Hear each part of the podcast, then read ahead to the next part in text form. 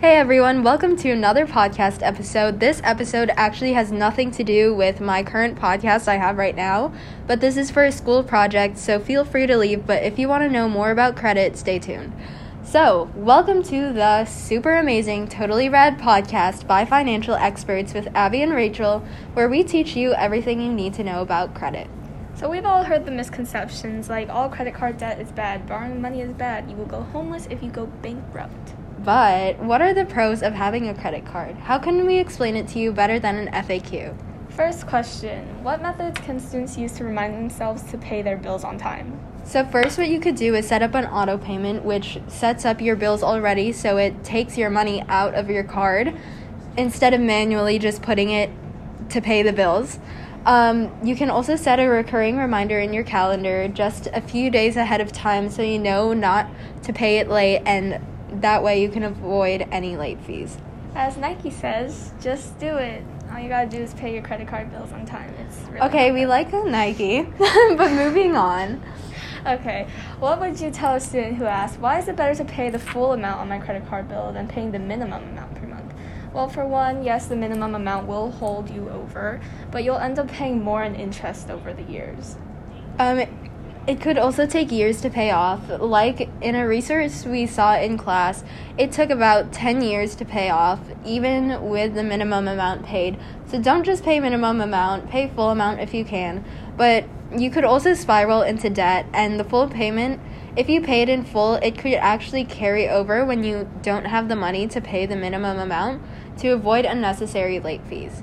Okay, so the next question is Many people do not track how much they are spending each month with their credit cards. As a result, they spend more than they can afford to pay back at the end of their billing cycle and quickly accumulate credit card debt.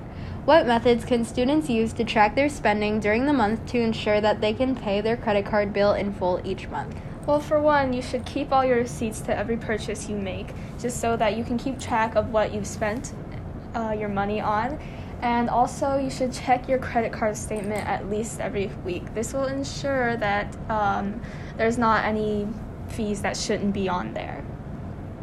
Okay. Another one of your friends does not want to get a credit card because she is happy using her de- uh, debit card. She is 18 years old and is going to college in the fall. You tell her it's a good it's good to have a credit card from a young age and manage it wisely because you need to start building credit when you will eventually need it. If you're not a millionaire or you do not have a money tree in your backyard, I think when you make big purchases, you will most definitely need a loan and it will be way easily way easier to get approved for a loan if you are credible and the bank can tell that you actually have the requirements it takes to pay the money back. The credit card uh, place will think you are more credible to borrow money because you started building up your credit score from a younger age. So you'll have a higher credit score and they'll see, like, oh, she's responsible or he's responsible. yeah. They're responsible. So anyone's responsible. What are some specific things students can do each month and each year to make sure their credit card bills, credit scores, and credit reports are accurate and do not have any fraudulent charges? Check in with credit bureaus. You can check in with three, I believe. Yes, three every year. Um, budget. You should budget. Set aside fixed payments and flexible ones. Also decide what form of payment you are going to use make sure you pay yourself first. So you have money set aside for when you really feel impulse to buy something random, like a tiny little dinosaur. Sure. um, another thing you can do is actively check bank statements and interest fees.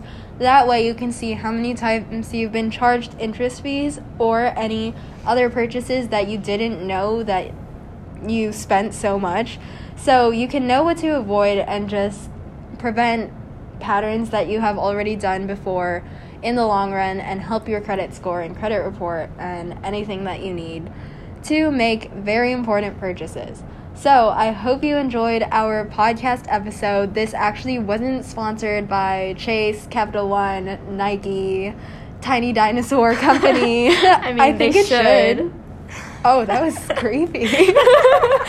okay. Um, make very good financial decisions, and we'll see you in the next super amazing, totally rad podcast by financial experts episode.